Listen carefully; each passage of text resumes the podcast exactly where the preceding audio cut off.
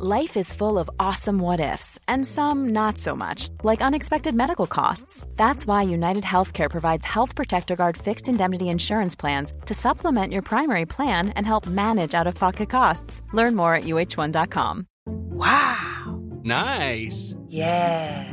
What you're hearing are the sounds of people everywhere putting on Bombas socks, underwear, and t shirts made from absurdly soft materials that feel like plush clouds. Yeah, that plush. And the best part? For every item you purchase, Bombas donates another to someone facing homelessness. Bombas. Big comfort for everyone. Go to bombas.com slash ACAST and use code ACAST for 20% off your first purchase. That's bombas.com slash ACAST. Code ACAST. The Irish Times Business Podcast in association with Irish Life. Supporting companies and their employees for 75 years. We know Irish Life. We are Irish Life. Hello and welcome to this edition of the Irish Times Inside Business podcast with me, Cliff Taylor, standing in for Ciarán Hancock. If you'd like to support this podcast, you might like to tell your friends and colleagues that Inside Business is free to download from iTunes. You'll also find us on irishtimes.com, on SoundCloud and Stitcher. If you'd like to have your say on the issues we cover, you can email businesspodcast at irishtimes.com. Now, later on this week's show, I'll be talking to Irish Times business journalist Fiona Reddan about some of the ideas being mooted by the Department of Finance's Tax Strategy Group, including the prospect of abolishing relief on family homes from capital gains tax when they are sold. But first, I'm joined by the President of the Irish Exporters Association, Nicola Byrne, and by Martina Lawless, Associate Research Professor at the ESRI, to talk about Brexit, the border, and its impact on the export sector. You're both very welcome. I'll start with you, Nicola. Brexit is coming in a year and a half's time. We're still not quite sure what it's going to mean. What's the mood of the export sector? Are people worried? Or are they just getting on with business? Or how are they reacting? Well, in true Irish fashion, we've got down to work and we've mm. actually started doing live things on the ground.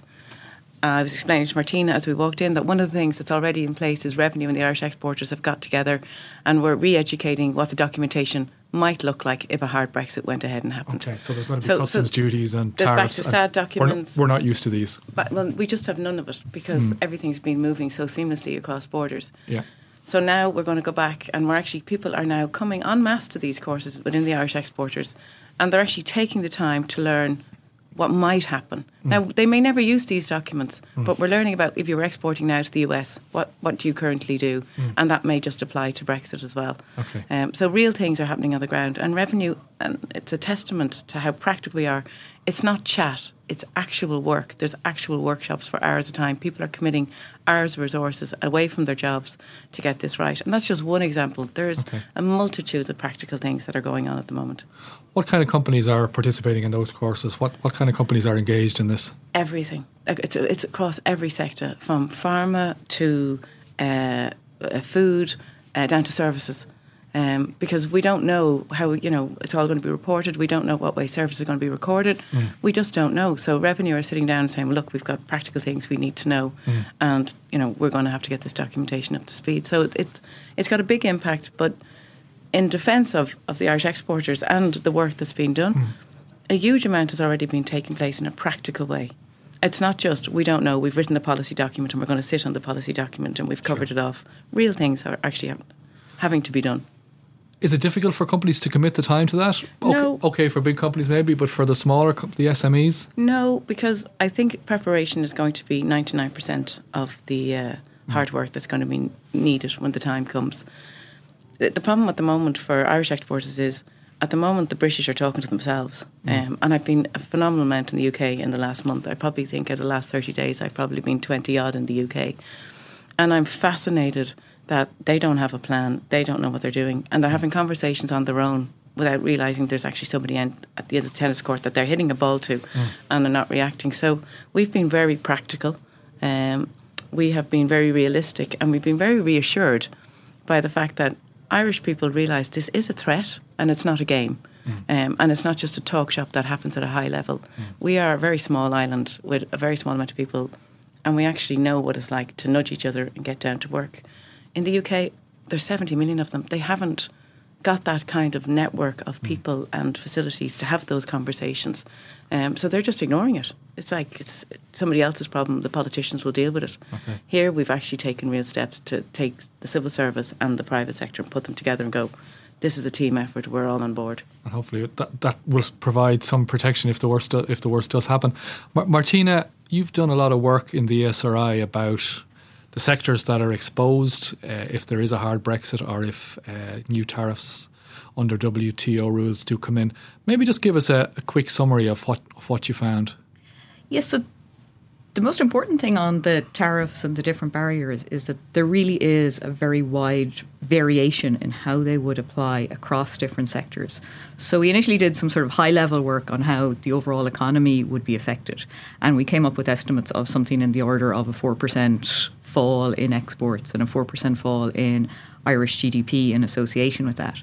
But then drilling down across sectors, you see that the WTO sort of like baseline scenario um, of the kind of you know if there's no deal, what's the default? The default is these tariffs that the EU already applies to non-EU members. So this is kind of the you know, maybe the extreme end of what the tariffs could be, but they range from zero percent on pharmaceutical products up to above 80% on various beef products. So there's huge heterogeneity in how exposed different sectors are. Sure. In general, what you find is that the food sectors are the most exposed, both because there's a potential for the highest tariffs, but also because they tend to be the most reliant on the UK as an export market. So one of the things we've looked at um, in a separate piece of work is you know, digging down into who exports to the UK. And you know, overall, Ireland sends about 13% of its exports to the UK. But if you look at Irish-owned firms, so the sort of the more SME sector, about half of their exports goes to the, the UK. So there's variation across sectors, and there's also a lot of variation across different types of firms, with the smaller Irish-owned firms obviously kind of being much more exposed than the multinational sector.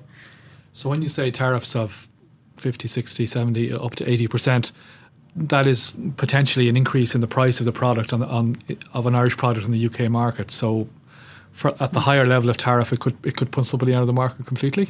that could put somebody out of the market completely. Now, that's very much, you know, this is the, the scenario in the, The worst case where this is the, this is very much a worst case scenario. Um, so Nicola mentioned um, paperwork, and actually, that's maybe in the at the end of the day, you know, if everybody comes together and does a trade deal and kind of reduces the tariffs and gets something kind of like fairly smooth working. What could almost be more important for firms is the sudden imposition of a lot of documentation hmm. and a lot of time and effort and perhaps delays. And again, that's something that could be fall disproportionately on the smaller firms. Hmm. You know, these documents, these sad documents, the single administrative document, which people piece of terminology. People Oh, I didn't would realise. I thought you were yes. Okay. Oh, no, they're not just sad. Sad There's probably both people a senses, piece of yes. terminology that's new to people, but will become come familiar, um, perhaps you know, appropriately named.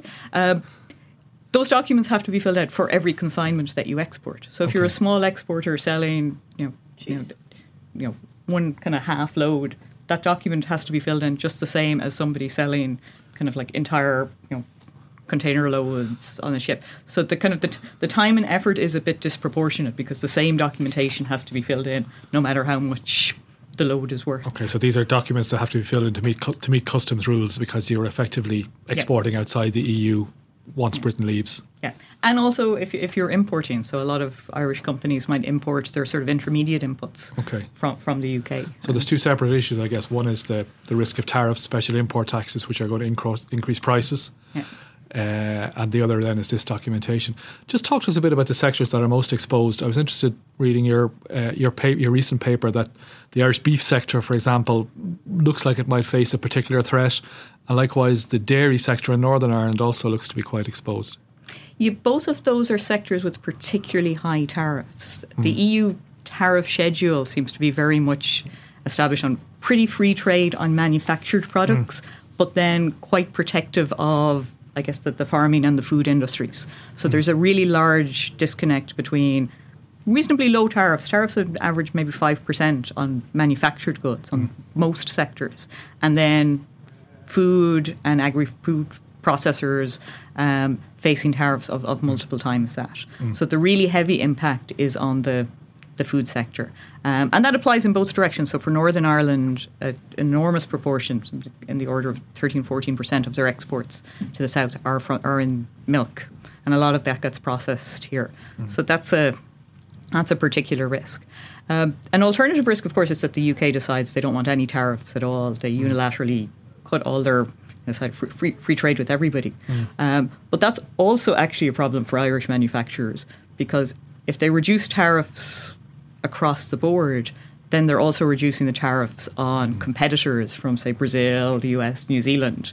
Um, okay, so, so this competitive environment in the UK yeah. still changes unless there's a specific beef coming in and competing with Irish yeah. beef or whatever. Yeah. Well, so their exports in lamb, eighty-two percent of their lamb or something huge is exported, mm. um, and that'd be a thirty percent tariff on that. So mm. they'd have no exports. So it works both ways. Sure. Um, yeah. yeah. But that's why a, a, sort of a bilateral deal between the EU and the UK is that the kind of ideal outcome because the UK just slashing tariffs to zero for the world still changes the competitive environment for Irish firms in the UK. Okay. Nicola, are you seeing your members kind of shifting investment and, and are holding off on investment? Uh, we've seen, for example, some companies are setting up subsidiaries in the UK to provide a safeguard after Brexit.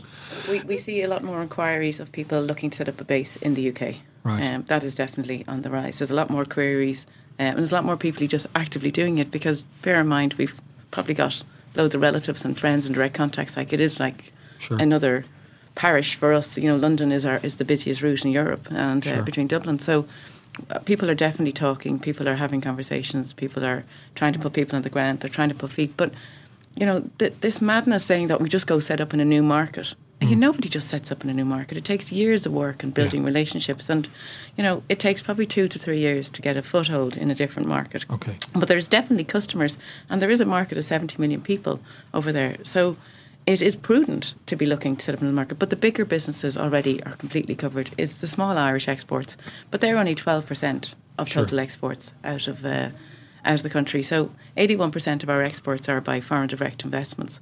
Okay. So we're having conversations, and they're really complex. So 81% of our exports is FDI companies. Mm. They're well equipped for Brexit. Mm. They they can move operations, they can move money, they can move. Lo- they have lots of choices, financial or otherwise. Um, homegrown SMEs, which we are trying to increase, they may suffer, and hauliers. Um, we don't know what flow of goods are because at the moment we land bridge across the UK, sure. we don't know what's going to happen with that. Okay. Um, alternative routes, shipping, you know, ports like Rosslare, Cork, maybe a new port is needed, an investment from mm. Dundalk. Nobody knows. Um, but so, all those options yeah. have to be looked at. So a lot of goods go through from land Ireland. Bridge through Britain across to continental Europe, yeah. and, and, we just don't know whether they may be held up at customs points or or whatever after Brexit? We have no idea. And we have no idea if there'll be a tax on them going through with their items or mm. not a tax. So if they zero rate some things and not others, it, it's mm. really complex. And small business will always hurt a lot more than big business. But chickens from Northern Ireland, like most of our chickens in Ireland are probably consumed from Northern Ireland. Sure. It's a it, it's an industry that could die overnight. We could genuinely find food shortages. Mm. Um, not because we've done anything to impose them, but because some politician or some civil servant didn't see a knock on repercussion and mm. something gets caught in the crossfire. Because if they had a plan and had gone to the table with the plan, we wouldn't be having these conversations. But in the absence of a plan or even an idea of what mm. the end game looks like, they don't know themselves. And obviously, a lot of milk imported from the north into the Republic as well. And I presume a lot of it coming from farms in the in the in the Republic initially. Yes, I think there, there's a lot of two-way trade. There's mm. been, you know, over over the last ten or fifteen years, markets, you know, globally have become much more integrated. Supply mm. chains have been much more integrated. Um, obviously, Ireland, North and South are a particular example of that, where there's lots of anecdotes about goods passing two or three mm. times across the border for different stages of processing. And it, yeah. it's really become that it's just a single market. It's no different to send mm. your raw material up to Belfast and then get it back to feed into the next stage of the process than it is to send it you know, between but, but Cork and Kerry. But if there's then sort of delays and documentation, there could be a real disruption mm. depending on kind of how suddenly that transition happens. And of course, and the at the moment, that's very unknown. So it, For the food sector, you have the specific safety requirements as well that, that I presume will add to complications. Yeah, if they drop their food standards. So if they're talking to Brazil and Argentina, and even mm. like the chlorine watching the chickens mm. story that has just broken out everywhere. Um, if they drop their standards, it's going to get complicated for us because we mm. won't be able to trust the food source. So there'll be a lot more resources from our side to test whether those goods are fit to come in for EU consumption. But the other point about Northern Ireland is their biggest export is scrap metal. So Northern Ireland depends on a very small of its economy for exports. It just doesn't export. I think Glen Dimplex is its biggest employer and one of its main exporters. And after that, it just drizzles out like there's you know people are, are getting very emotional about very small quantities of trade but it's food and it's farmers and it's always going to end up in a conversation our biggest our, our services exports are bigger than all our food and our food processing exports all our beef everything and yet we don't hear anyone screaming about it. So food is emotional. It employs a lot of people Sure. in certain areas, and politically, we're going to spend an awful lot of time having to handhold it, which is right. Yeah. We need to protect the jobs. We need to protect the rural people that that are dependent on these functions and these hmm. services to keep their community alive. But for Ireland Inc., hmm. exports are much more complex and they're changing daily. In fact, our future is most likely going to be in the service industry. And Martina and myself, again, we're discussing it's hard to count what those services, you know, we can't measure them like we can count a chicken crossing the border. We can't measure. Uh, uh, you know, piece of consultancy I do for you in London. It's Sure. just it becomes really tricky. So our export figures are going to get more and more difficult to measure. But what's just important to bear in mind the percentages. You know, exports between Ireland and Northern Ireland is real export terms is tiny compared to what we're exporting from FDI companies out. And while it's important, the big game is making sure our FDI is protected. That if we are land bridging foreign direct investment across the UK, mm. it gets nurtured and we mm. build other routes into Europe there's a really big danger that Ireland could be a huge success after Brexit. That actually our food industry could thrive, that our milk producers in the south could get a bounce if the milk stops coming down from the north. There is a huge amount um, that could happen in the right direction. There's also a lot of negatives, but as a country, I think we're ready for it, and I think the positives are services are where it's all going to grow, and we will start. Irish, the barriers to entry to get into a you know a large multinational is huge. The barrier to entry into a services business is a lot lower, and our exports are going to become a lot more invisible, and we won't understand what we're trading because the world has become that complex. And the more bankers that come here, the more trade that's going to happen in that financial services sector, Sure. and it's invisible. Sure, Martina. I'd Uh, be a bit more cautious Okay. on that the impact there. I think there are some potential positives from Brexit in terms of opportunities for some Irish businesses, Mm. particularly for the multinationals. I think even if those kind of balance out on the level of the overall economy, though, there are kind of serious distributional concerns in the sense that Okay. the agri food sector is more employment intensive. It is more dispersed across the country, whereas the, the positives you could see perhaps attribute in kind of urban areas, you know, maybe the Dublin financial sector, maybe some pharma companies in Cork, whereas, you know, the people getting the negative hit are spread across the country and so perhaps disproportionately in maybe border counties and so on, hmm. where there'll be the added potential disruption of the border. So you might find the numbers kind of come out pretty even at the hmm. level of sort of GDP or, or trade stats, hmm. but there's still a lot Yeah, of there's gonna be a lot of unevenness in, in the winners and losers and a, and a lot of pain there. On the just to, to link back to something on the the issue of the border and the extent of customs checks, the difference in standards, and if there's a move to the UK mm-hmm. to lower kind of the standards on which they import food from other countries, there is a kind of a very real, I think, scenario where even if there are almost effectively no tariffs on trade north and south, that there will actually be a need for customs checks at the border mm-hmm. in order to impose standards and check where these products are actually coming from and that they reach you know EU kind of EU standards and it's not being used as a backdoor to the the Europe. This will be the European border, not just the Irish border. Yes. Yeah. Um, and it can't be used as a backdoor for lower quality imports from third countries to, to kind of avoid the I- tariffs or avoid the European standards. Well, having having just done Rosslare Pembroke actually two days ago, and I have been on Irish ferries more times this year than I care to remember because I've got very brave taking my car across and deciding to tour around the UK to see what's really going on, and having spent time in Bakewell and Gloucestershire. And going to cattle marts and other places, mm. technology is going to solve a lot of the customs issues.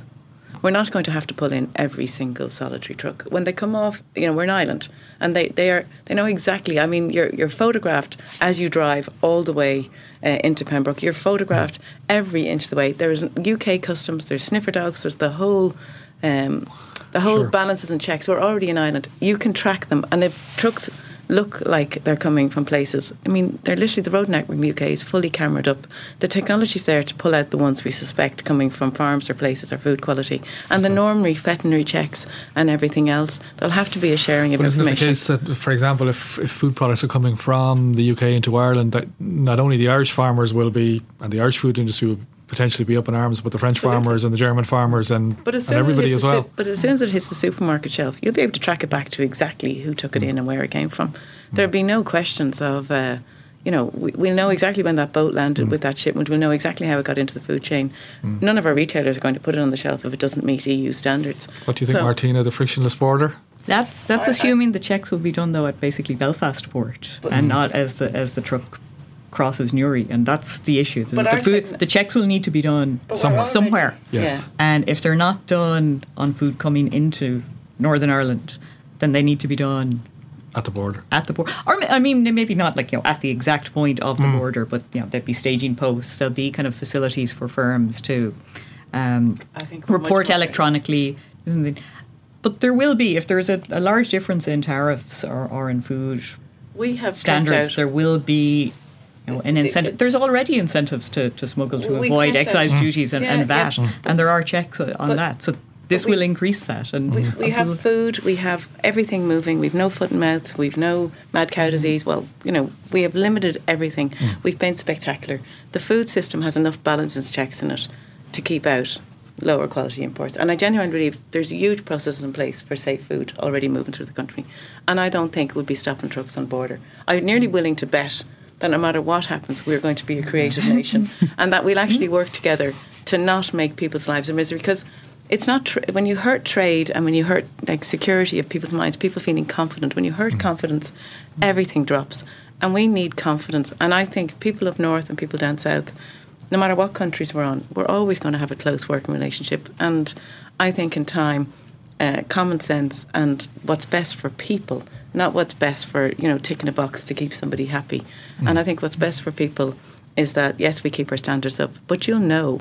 I mean, you know, the Department of Agriculture are in checking food products from shelf to source. It's already there. We won't have to stop trucks to do that. Now, admittedly, there will be illegal smuggling or other things we'll try, but everybody knows where everything goes in this country. We genuinely already know that. I mean, every road sign posted, every piece of technology is in place. I believe we're already there. I just don't think we're talking about how well we've done um, because nobody else has done it. And I think we're way ahead of the posse on a lot of things. Loads to do, but I think we're way ahead. Okay, we might have a little fiver side bet afterwards on, on how hard the border will be after Brexit. Uh, thank you both very much for uh, for joining us uh, on the Inside Business podcast. It's time for a short break now. Coming up, I'll be talking to Irish Times business journalist Fiona Reddan about some of the ideas being mooted by the Department of Finance's tax strategy group. Only 29% of us know how much we need to live on in retirement. Irish Life is changing that with Empower, a new approach to company pensions that helps change the way your employees think about their future. For more, go to irishlifeempower.ie or talk to your pension consultant. We know Irish Life. We are Irish Life. Irish Life Assurance plc is regulated by the Central Bank of Ireland. All information sourced for Irish Life June 2015. Welcome back. Fiona, explain first, I, I guess, to give this a bit of context. We- We saw the tax strategy group papers this week, uh, looking at some of the options for the budget. What What is the tax strategy group? Well, Cliff, they're a group of senior civil servants, and they're not just the Department of Finance. They report from across the various departments, Department of Taoiseach, um, Social Protection, etc. And it's just their recommendations, or they, they tease out some of the possible um, things that the government might do in the budget in October. Okay, so this is a coming from the civil servants rather than the politicians, albeit informed by what's in the program for government or whatever. And just because it's in the tax strategy report doesn't mean we'll see it on October 10th. Okay, nonetheless, it does give us It does give a, a guide. guide. Yeah. Um, in terms of things that uh, are in are in the papers, that we know are likely to happen or will definitely happen? Maybe run through a few of those first. Yeah, well, there's a couple of things we most likely will see in October. I mean, the inheritance tax issue has kind of been very topical Mm. of late, and they've increased it in previous years. It's now at 310,000 for a parent to child. Right. It's So-called the- category A, I think. Category A, exactly. And they've mentioned that they're going to bring that up eventually to 500,000. Okay. So you could see that coming up again. So but probably not in one in one jump, but some increase no, again. No, this exactly. year. And a subsequent increase. But interestingly, in the report, they mentioned that most of the money actually they get from the tax is from category B. Right. So you could see they have flexibility with category A to increase it and not necessarily cut the tax take. Okay, and what is ca- what is category, B? Category B? B is from um, a relative, you know, from your aunt or your grandparent. Okay, so there's a lot of revenue comes from that because the that. reliefs aren't as. It's, I think it's 32,000 in or around is the Okay. relief on that. So. There's a lot of legacies going to cousins or, or going to nieces and nephews or whatever, That bring in a lot of tax. bring in a lot of tax. Okay, Yeah. so much more costly for them to cut that. Mhm. What what else are is I suppose in the Well, we- likely runners at yeah, this well, we saw recently, I think was it last week, Leo Varadkar said about the state pension. Yeah. It's currently 235 euro a week, and he committed to increasing that. So I think it went up 5 euro last year, so that's Okay. another potential increase there to bring it up to 240 a week. Okay.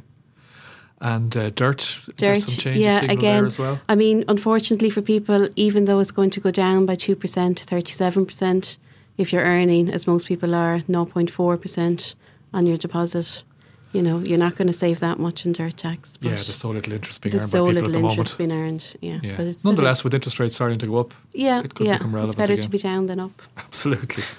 Um, landlords has been uh, obviously the housing issue is a huge focus for the Yeah. government. And you'd wonder and there with are landlords, indications of changes for landlords. is there a little bit of momentum has eased away in a sense because they were treated quite unfairly from a tax perspective. But with rents rising so much, will there be political will to kind of rectify that? We'll have to wait and see. But one thing for sure that's going to happen is mortgage interest relief. Um, they, it was 75% of the total interest you pay on the mortgage on a rented property Okay. that could be used to offset your tax bill. It went up to 80% last year. It's going to go up to 85 in October Okay. and eventually go back to 100%. And one of the things that the strategy group said, well, look, if the government wants to help landlords more, it could it, it, it could accelerate that process, It could accelerate that process, yeah. or it But- could make other it could increase other other allowances that uh, of things that could be written off against tax for, in It's relation to true. rental But property. again, with rents, I mean, they've never been as high as they are. yeah, You've got to remember that. So, do they want to make it too tax efficient? I don't know. Possibly a group that doesn't have a lot of public sympathy at the moment. No, but on the other side, you'll see lots of landlords who are, who say they're selling up Absolutely. because it's too expensive Yeah, to make the sums work up. Yeah. Yeah. Okay, and one other thing that has been underway is um, trying to equalise things between the self-employed and people on. PAYE. That's right, and, and they have made some progress because I mean, if you if you look at it, the top tax rate for self-employed people was fifty five percent Hmm. compared to fifty two percent for a PAYE worker, which does seem unfair. And they've brought in this earned income credit. Hmm. Um, I think it's about it's about nine hundred and fifty now, and they're going to try and equalise that with your PAYE credit. Okay. So that'll probably increase again this year. So the PAYE credit is is, is uh, 1650. 1650 and over a number of years the plan was to bring ag- again. Yeah, it mightn't go up fully this year, but you could see a marginal increase again. Yeah, I think the tax strategy group said look you can do this in one jump or two jumps or or three jumps or whatever but given probably- it's given it's a program for government commitment it isn't too expensive. No, no. I guess we could probably expect it you to could happen. expect to see that. Yeah. Obviously, then we're into the realm of speculation in terms of how people might benefit. Uh, we've seen USC cuts in the last few years. I don't think we've seen any changes in ta- income tax credits themselves since uh, 2015. hmm Any indications of Well, I think What there has been there has been some talk, isn't there, that at the higher higher earners, which they say about over hundred thousand, Mm. that they might reduce the credits there, which Yeah. would increase the amount of tax they pay and could be a little earner for the government. sure, and perhaps used to reduce uh, USC and tax for, for, for lower and middle earners? It's true, but I mean they have taken a lot of people out of the tax net in recent years by increasing the, the level at which you start to pay USC. Yeah. So I don't know if we'll see much more movement on that side. It might be more targeted at middle earners, middle Okay. income earners. the squeeze middle, which squeeze people who get up early in the morning and all that. um, a lot of this is going to cost money. Uh, and as we know, the budget sums are pretty tight. Yeah. Um, maybe the government might have 500 million or probably a bit less if the public pay deal goes through. No doubt a bit of money will be found under a mattress somewhere come up, coming up to budget day. But either way, this is going to be tight. How is the money going to be raised? Are are there any indications in the strategy group papers on, about how the government might go about well, raising well, a it's few this bob? hidden fiscal space, isn't it, that the hmm. Taoiseach has talked about, and um, they have proposed some measures that they could raise money, hmm. and one particular one, which to me seems quite peculiar, hmm. is that at presently, when you sell the family home, whatever gain is made, you get to keep.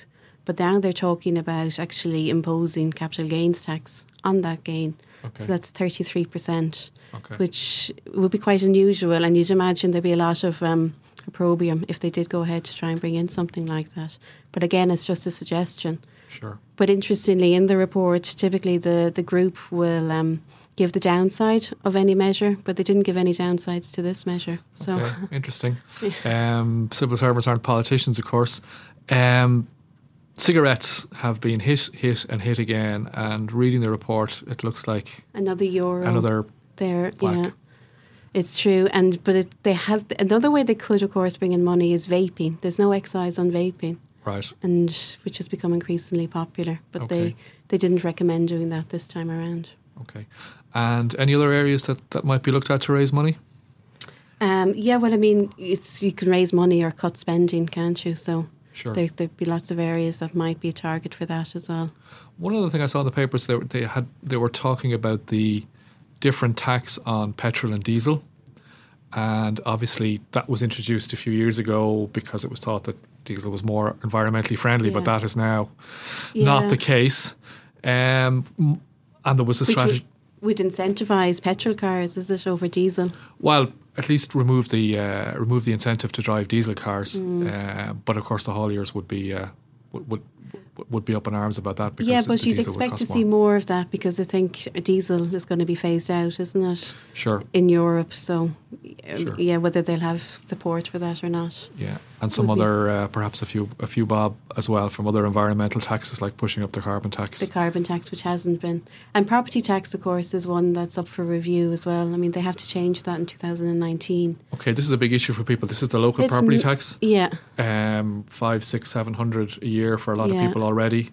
But of course, people did that in 2013 when property values were very low. Yeah, They're now up 60%. So does that mean that your property tax is going to go up 60%, if not more, by the time the valuation? Sure. So as things stand, the tax is frozen till 2019. It's And frozen. the government has said it will review it. Perhaps something to watch out in the budget for what's said about that. It'll be a big issue. For, Exactly. Will they keep with valuation or will they try and um, determine property tax on a different measure? Of course, if they kept with it, Mm-hmm. I mean, it's, it's a big boost to the tax revenues. Okay, but very unpopular with the electorate. You'd imagine. I would think. Fiona Reddan, thank you very much. Thank you. That's all we have time for this week on Inside Business. My thanks to Nicola Byrne, Martina Lawless, and Fiona Reddan. The podcast was produced this week by Jennifer Ryan with JJ Vernon on sound. Don't forget you can get the latest business news by signing up to our email, businesstoday at irishtimes.com. You can also follow us on Twitter and Facebook at Irish Times Biz. I'm Cliff Taylor. Until next time, thanks for listening.